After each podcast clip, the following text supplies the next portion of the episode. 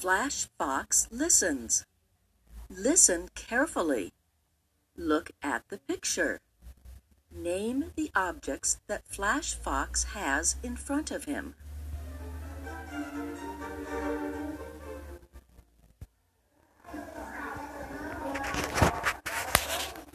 And girls, let's listen. Thank you. Listen to me. You have pieces of red and yellow paper on your table. I want you to use your glue to paste the paper pieces in your book. I'm going to repeat. You have pieces of red and yellow paper on your table. I want you to use your glue to paste the paper pieces in your book.